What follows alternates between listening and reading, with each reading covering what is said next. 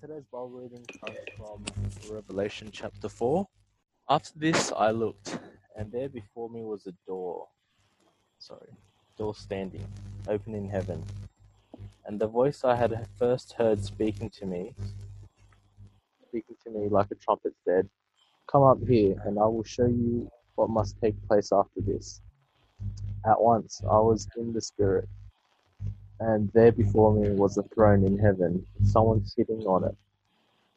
And the one who sat there had the appearance of jasper and ruby, a rainbow that shone like an emerald encircled, encircled the throne.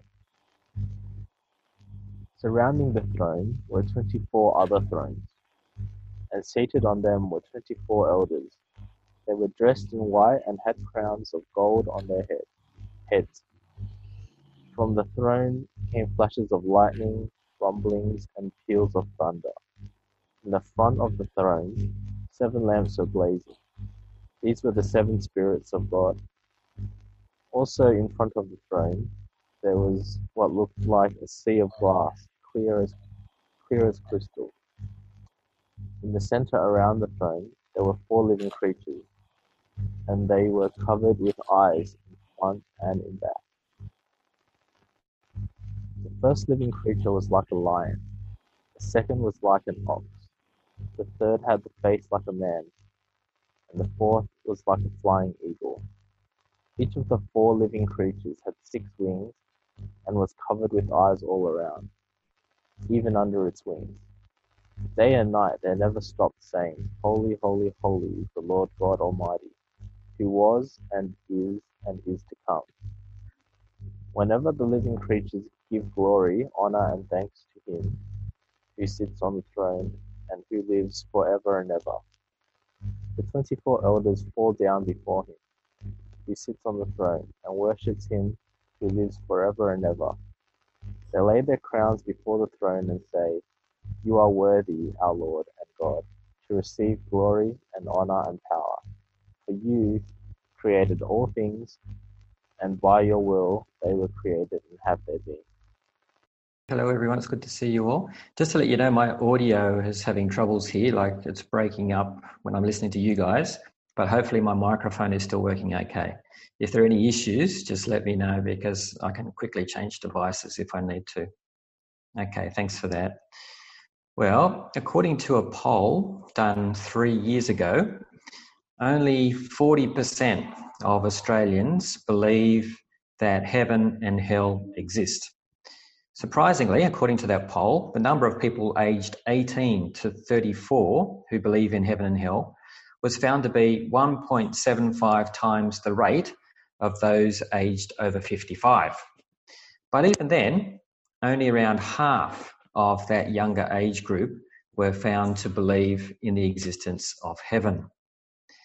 Now, overall, I think that's a sad statistic, really, because from a biblical point of view, there's nothing more amazing than being physically in close proximity to God.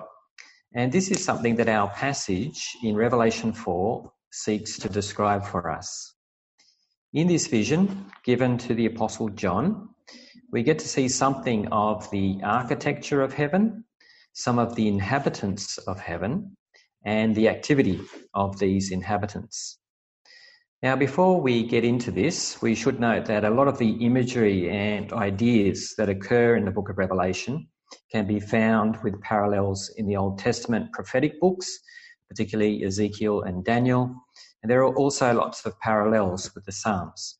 So as we go through today, we'll also be making some reference back to key Old Testament passages as well.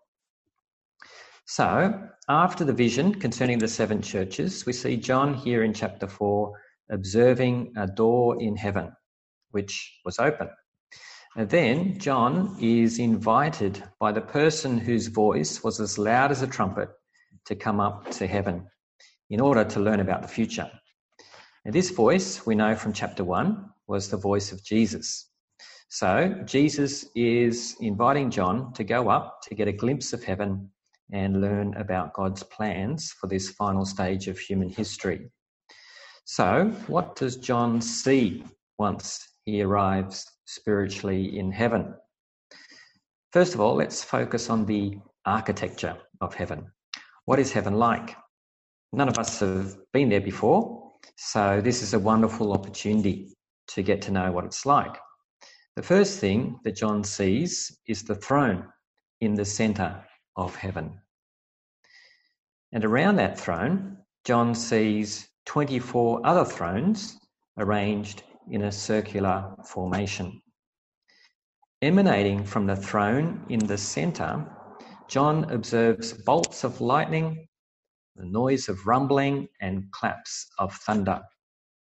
If you've ever had a fierce storm go over the top of you, then you can probably imagine something of the awesome power coming forth from this throne. Now, in front of it, John also sees seven torches of fire that were burning. And we're told that these torches symbolize the seven spirits of God. Now, I take this to be a reference to the Holy Spirit. The number seven is often symbolic for completeness and perfection.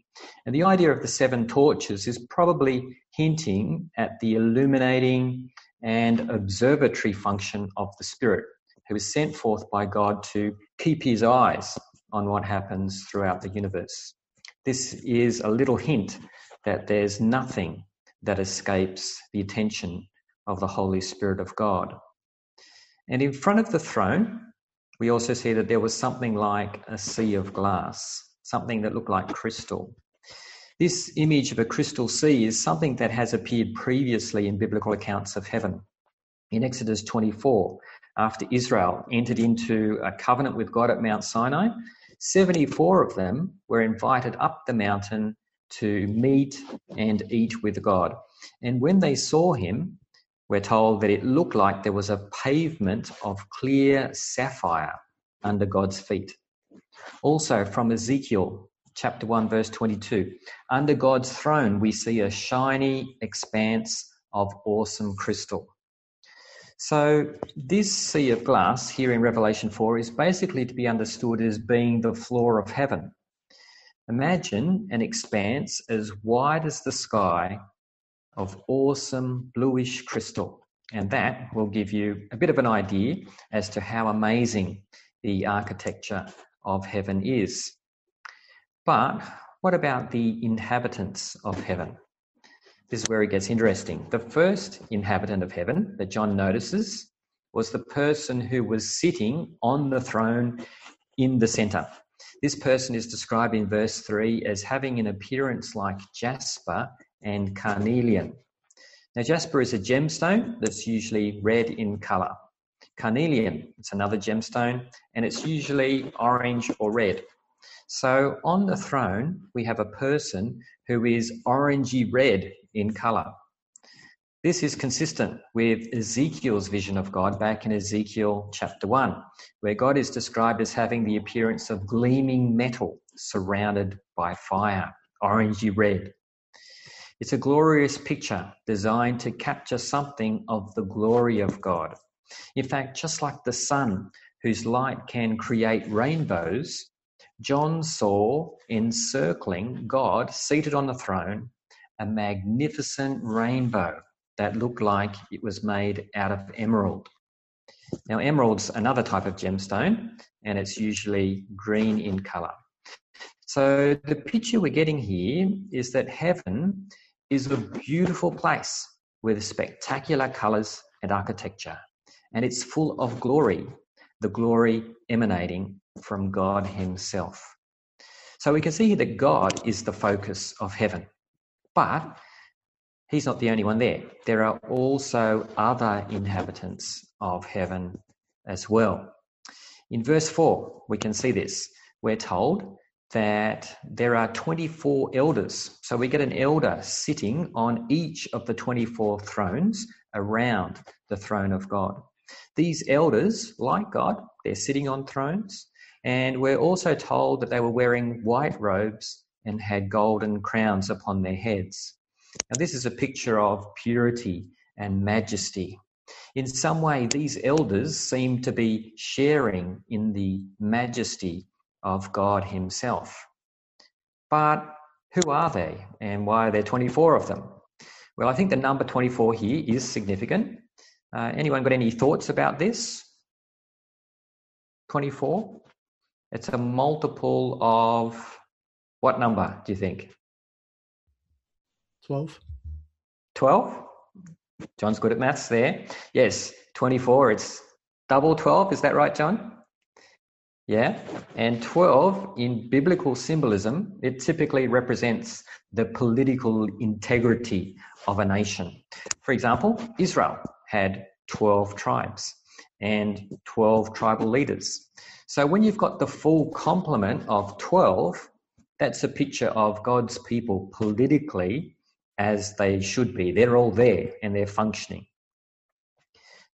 Now, putting all of this together, I think the number 24, it seems to signify Israel, old and new, because we've got two lots of 12.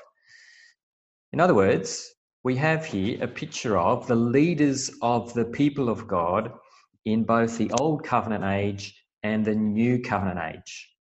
So we can think of the 24 elders, they're a bit like the princes, the leaders of the people of God viewed as a whole, the people of God viewed throughout history. But in terms of inhabitants, we've still got more people populating heaven. What are we missing out here? Who also do we see present in heaven? Anyone remember from the reading? What can you see in verses 6 to 8?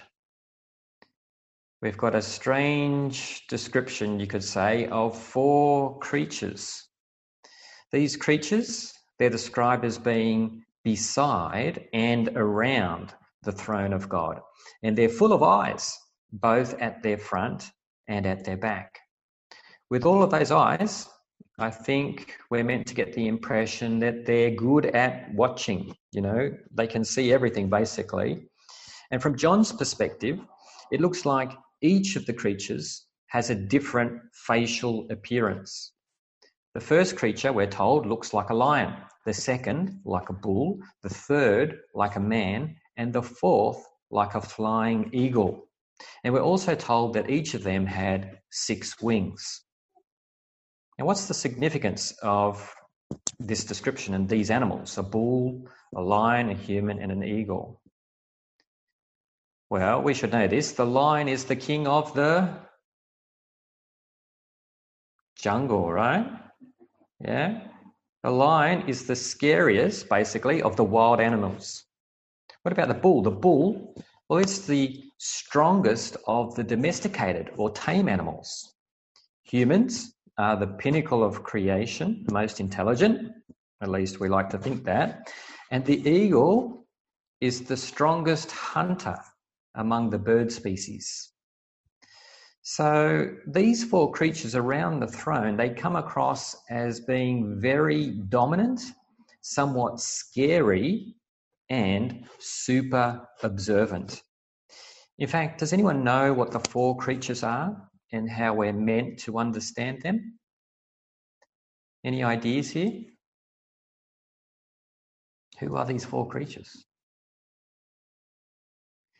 Well, the description here in Revelation 4 is basically identical with the four creatures recorded in Ezekiel's vision of God back in Ezekiel chapter 1.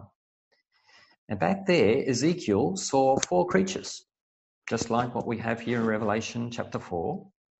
But the thing is, according to Ezekiel's description, each creature had four faces, not just one. Each creature had four faces the faces of a lion, a bull, a man, and an eagle. See some similarities here? Hopefully, you can see what's happening. John, he's looking on from one side, and he can only see one face on each of the creatures. But in reality, if we go back to Ezekiel, we know that each creature actually has four faces. What we have is the human face looking straight ahead, the lion face on the right, the bull face on the left, and the eagle watching on from behind. This gives these creatures 360 degree vision. Not to mention, they've got multiples and multiples of eyes front and back, and also rapid movement in any direction using their six wings. Now, being built like that, I reckon it's something like meeting Arnold Schwarzenegger as the Terminator, but worse than that, to the power of four and then four again. Because each one of these creatures, well, we've got, you know, they've got four faces, but then there's four of them. So take Arnold Schwarzenegger as the Terminator, times it by power of 16 or whatever. Scary stuff. Anyway, these creatures, they're also identified back in Ezekiel's vision as being cherubim. And the job of a cherubim is basically twofold. First, they have the job of bearing God's throne, if God's throne ever needs to move around. And second, they're like the guards who surround God's throne. Basically, to get to God, you have to get past the cherubim first. And there's no chance of that without God's permission. It's a little bit like what we see when Adam and Eve were kicked out of the Garden of Eden. What do we see there? We see the cherubim blocking the way for Adam and Eve to go back. So the cherubim, they're like the guardians of God's holy space. So we've looked at the inhabitants of heaven, but what about the activity of these inhabitants? In fact, this is the main point of our passage.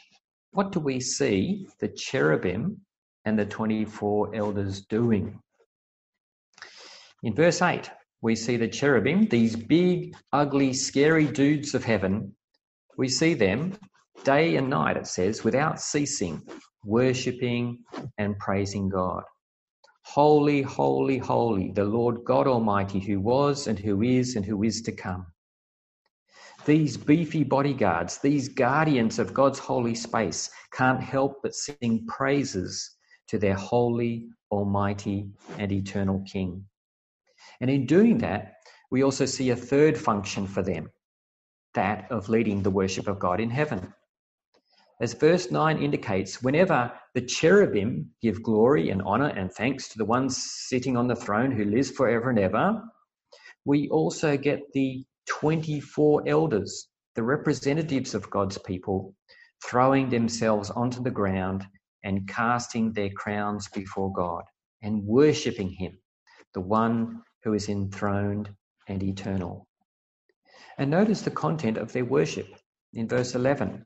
The 24 elders, they say, You are worthy, our Lord and God, to receive glory and honor and power, because you have created all things, and by your will they came into existence and were created. Just like the cherubim who acknowledge God's holy, almighty, and eternal nature, here we see the 24 elders humbling themselves before God, acknowledging God's worthiness because of his authority as the creator of all things. God is holy. God is powerful. God is eternal. God is glorious. And he's also the creator of all things. Now, friends, if God's bodyguards and the elders representing us in heaven are currently worshipping God day and night without ceasing in heaven, what do you think is the appropriate response for us who have heaven as our ultimate destination? Is it not worship? Is it not to bow down and to acknowledge the worthiness of God to receive all praise? Now, our English word worship is very instructive at this point. Historically, the word worship has come from worthship. Just like the 24 elders, worshipping God involves acknowledging God's worth. Worthy are you to receive glory and honor and power. Friends, the wonders of heaven lead us to worship because God, our holy, eternal, almighty creator king, is worthy of such praise. As heaven itself proclaims, God is worthy of our worship. So the implications for us are just like the cherubim, day and night, unceasingly worshipping God. We need to have a daily mindset of worship.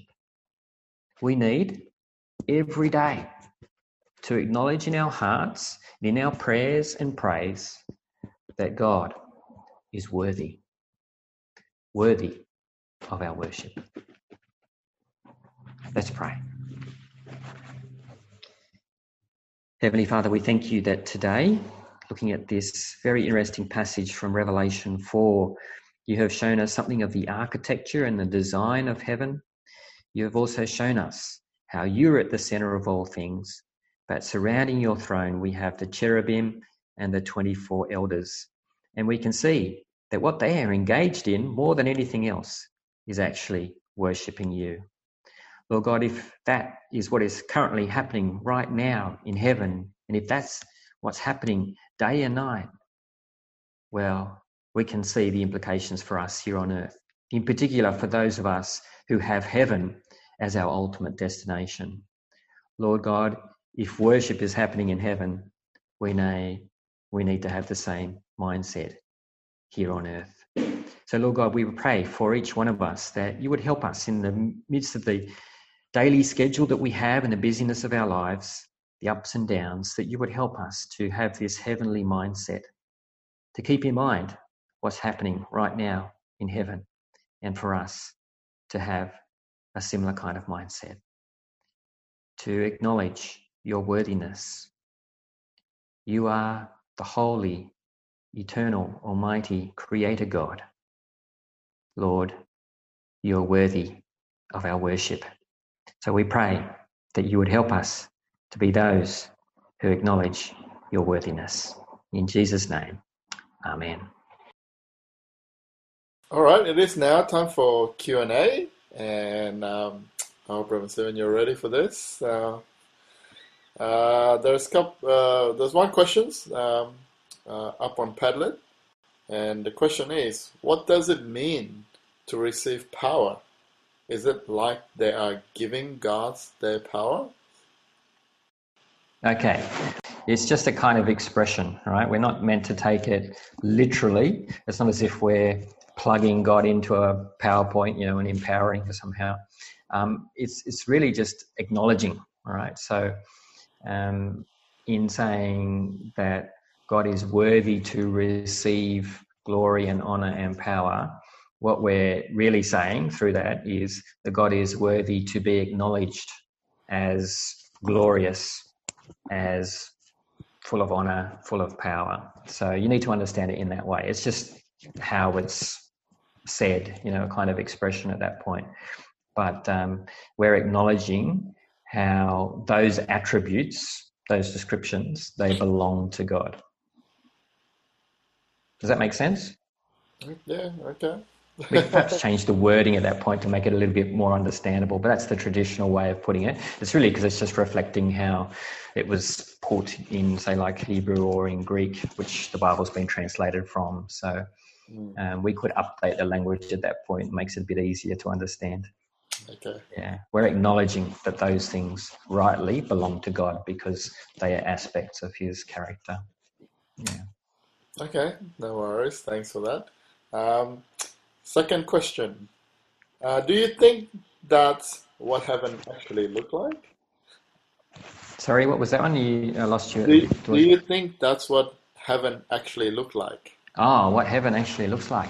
I think so. I think we're getting a fairly good description here. Like, I think there are creatures such as cherubim.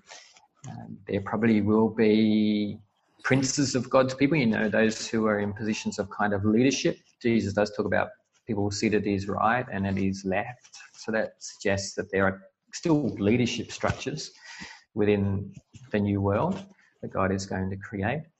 Um, and it's going to be something amazing, something beautiful.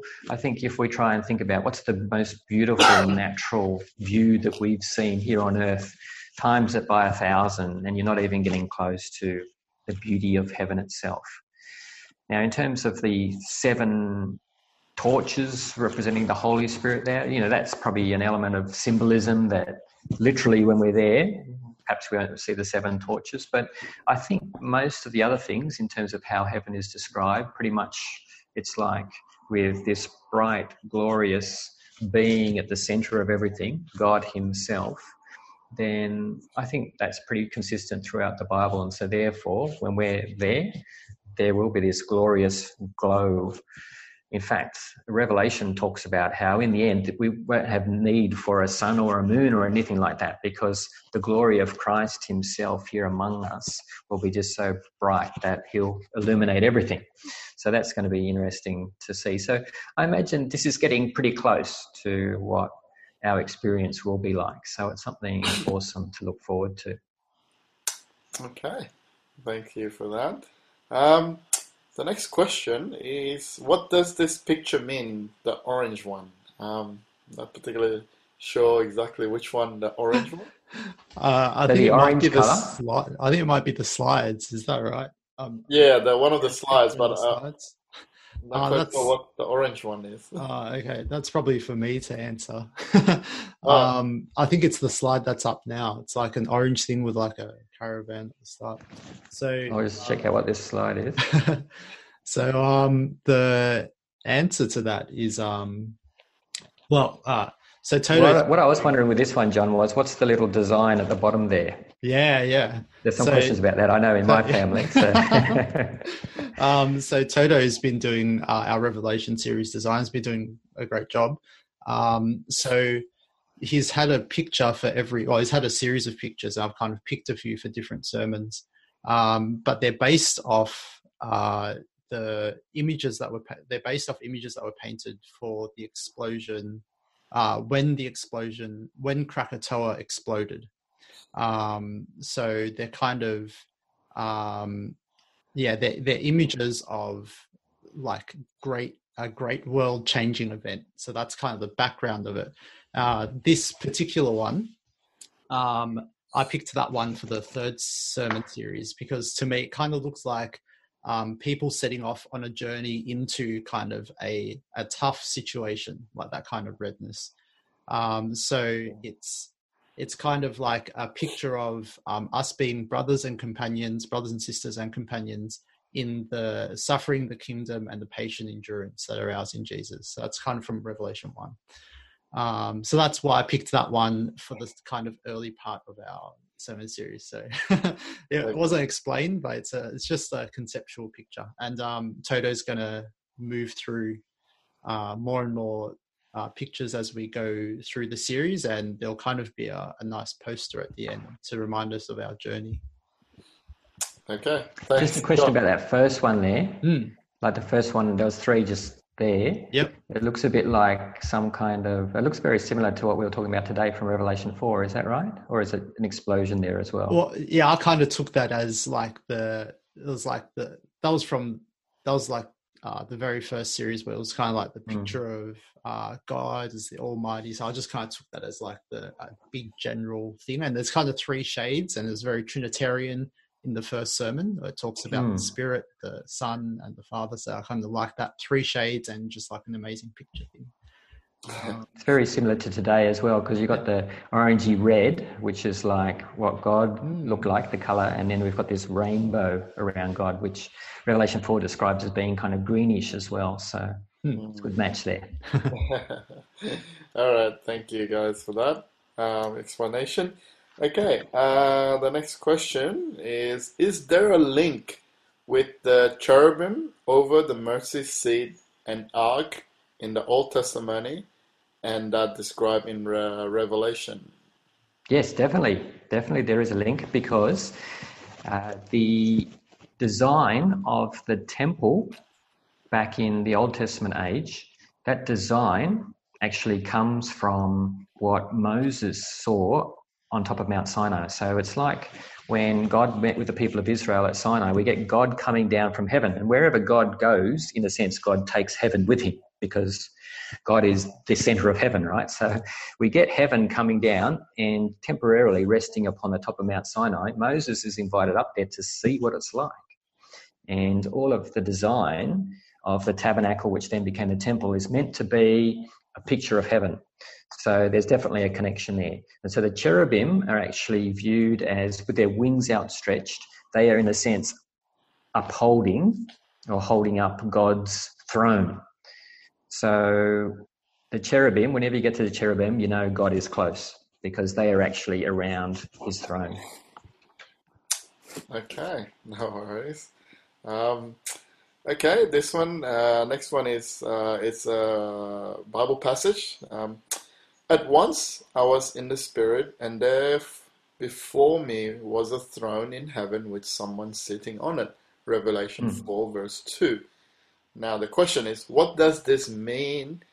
No, sorry, does this mean he was having a vision, or did his spirit literally go up into heaven to see heaven? Like I'm assuming John, in terms of his physical body, Yeah. he's in jail, right? So he's probably still in in Patmos where he was, uh, but spiritually, so his spirit ascends into heaven. You could say, in the sense that I think really what that means is he's just given an insight into heaven, and so in a sense, God enables John to see. So it's a vision. I would say basically in the end, it's a vision. And a similar language also occurs in Ezekiel, by the way, because Ezekiel is uh, in exile. He's a long way away from uh, Jerusalem, but in the spirit, he's able to see what's happening in Jerusalem. So, in other words, he's given this vision by God. And so that's why I said, you know, spiritually, spiritually, he's present in heaven. Physically, he's still here on earth, but it's like the eyes of his mind somehow they're given this opening or insight into the realities of heaven. Hopefully that explains that question. Sure. Johnny, you got any thoughts on that one? Uh, no, I'm I'm with you on that. I think it's kind of his spirit, maybe in the like pow- empowered by the spirit, kind of sees these things. Um, I think within Revelation, it's also a bit of a, lit, a literary marker. So I think that same phrase comes up Yeah. maybe yeah. two or three more times when there's like big transitions uh, in what he's seeing. So once I was in the spirit, he sees this stuff, and then he'll say that again, and it's like kind of a really different picture. So it kind of lets us know that he's moving around a bit as well. Mm. Okay, thanks for that. Uh, well, we got quite a few comments today, uh, so that's good. okay, the next one is Do you think there will be any mention or consideration of hell or Satan in heaven?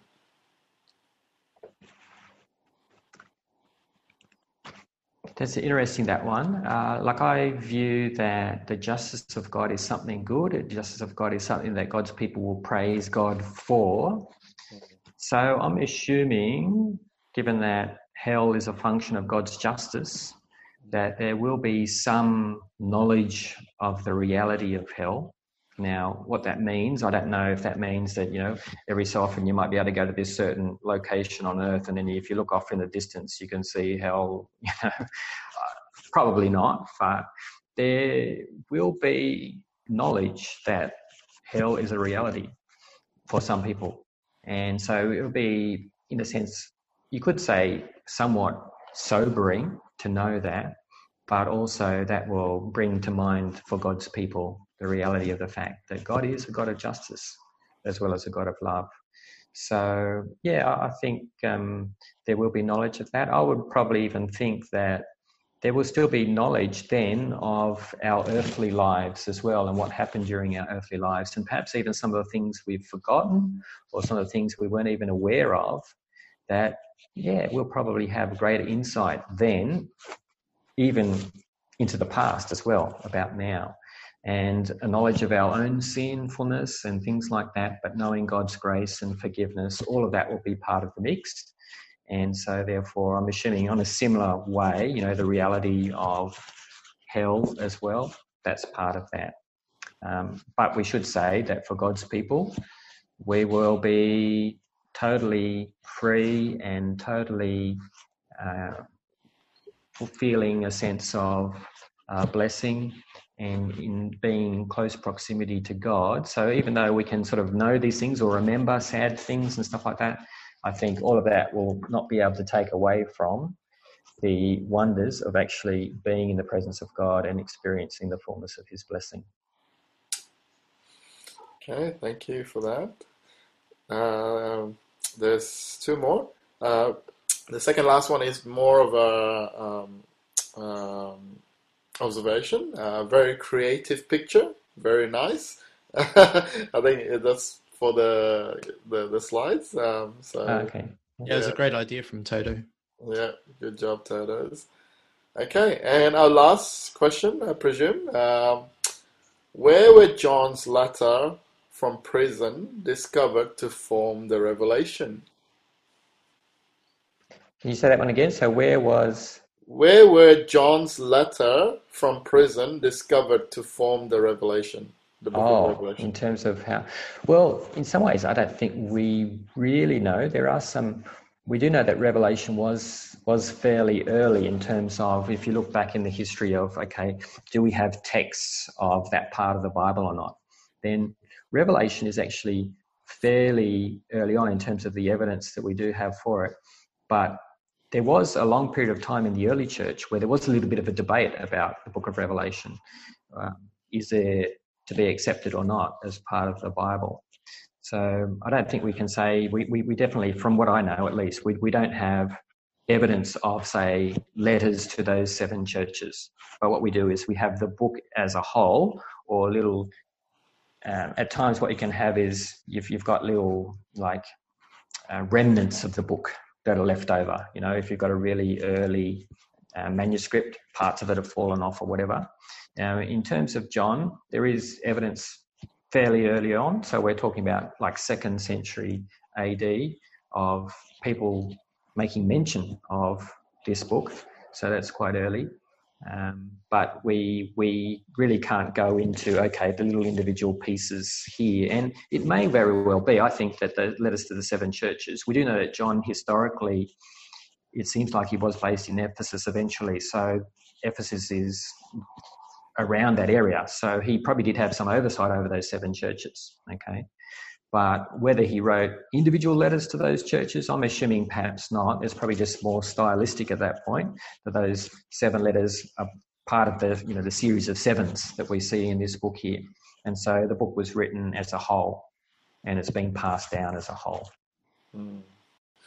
Okay, I think that was our final question. So, um, oh no, there's one more. Uh, oh, thank you, Robin Stewart, for the slides on the sermon. Great visual aids. So, That's all right, my pleasure.